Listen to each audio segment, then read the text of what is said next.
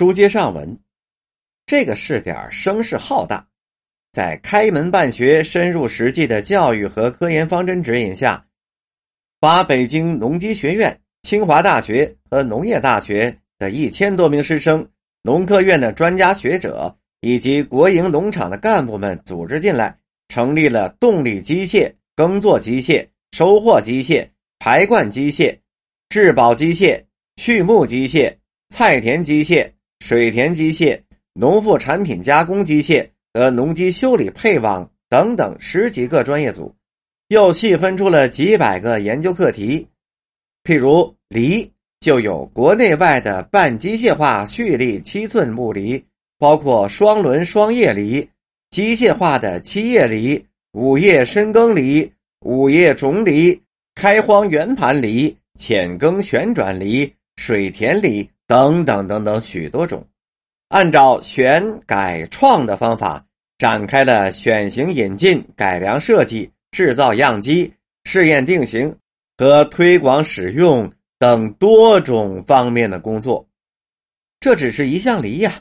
再加上别的项目呢，因此又要跟几十家机电工厂联合组织社会主义大协作。犁是人类进入农业社会的标志。我在清华大学的一位研究农具史的老教授那里，吃惊的看到了中国农具图谱上，西汉的蓄力木犁已经是相当完善了，由弯曲的犁圆、犁柱、犁托和铁制的犁画所组成，其设计完全是符合力学原理。在听教授的讲课，才进一步的知道，西汉木犁是我们的祖先。进入铁器时代之后的重大创造，按照马克思主义的理论，生产工具是生产力最活跃的因素，它代表着当时的生产力的水平。更令我震惊的是啊，两千多年之后的中国农民普遍使用的还是这种西汉木犁，粮食亩产也仍然停留在两百来斤的西汉水平上，这可真是中国封建社会超常稳定的可怕现象啊！而那些后来居上的欧美各国，已经有两百多种先进的机耕犁的农业生产水平，也远远超过了我们这个古老的农业大国。这件事在我的心里掀起了波澜，决心学农机、干农机，投身老教授编织的犁之梦。两千多人的试点工作一旦铺开了摊子，变成了骑虎难下之事了。且不说师生们。雷厉风行的来到了田间上课，食宿问题多么困难！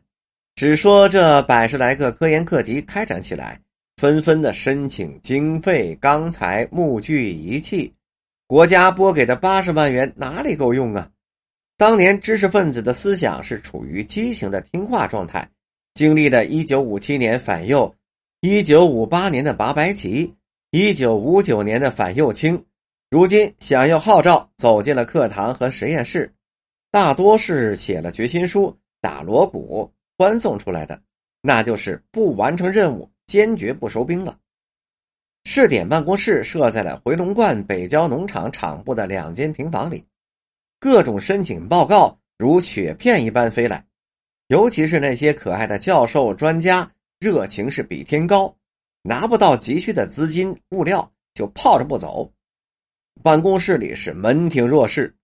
张青所长的眼球上布满了血丝，还说他就喜欢这样干工作。我这个秘书可就惨了，只好是硬着头皮到农场的食堂去打赊账打饭，让恩师们吃饱吃好。此时正值刮菜袋的三年经济困难时期，我到田间听课，知道教授吃的是玉米面的菜团子、南瓜汤，现在应该是让他们吃上了白面馒头。大米饭的才对呀。至于赊账，钱还好说，张所长批个条就能报销了。只是我欠食堂的粮票日渐增多呀。我们的口粮定量那都是每个月三十十斤的，其中粗粮粮票是二十斤，面票和米票十斤。听说有位教授在周总理家吃了一顿饭，邓大姐还要收他半斤粮票呢。由此可见。我大胆的赊欠食堂两百多斤粮票，那是多么的危险呢？搞不好还要得受处分呢。为什么不向恩师收粮票呢？哎，咱们说起来惭愧啊，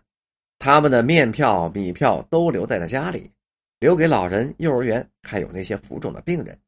自己竟然下乡，就是来和学生一起是吃菜团子的。全怪我这个旁听生尊师重教，主动端来了馒头米饭。那个年月，可是不吃白不吃啊！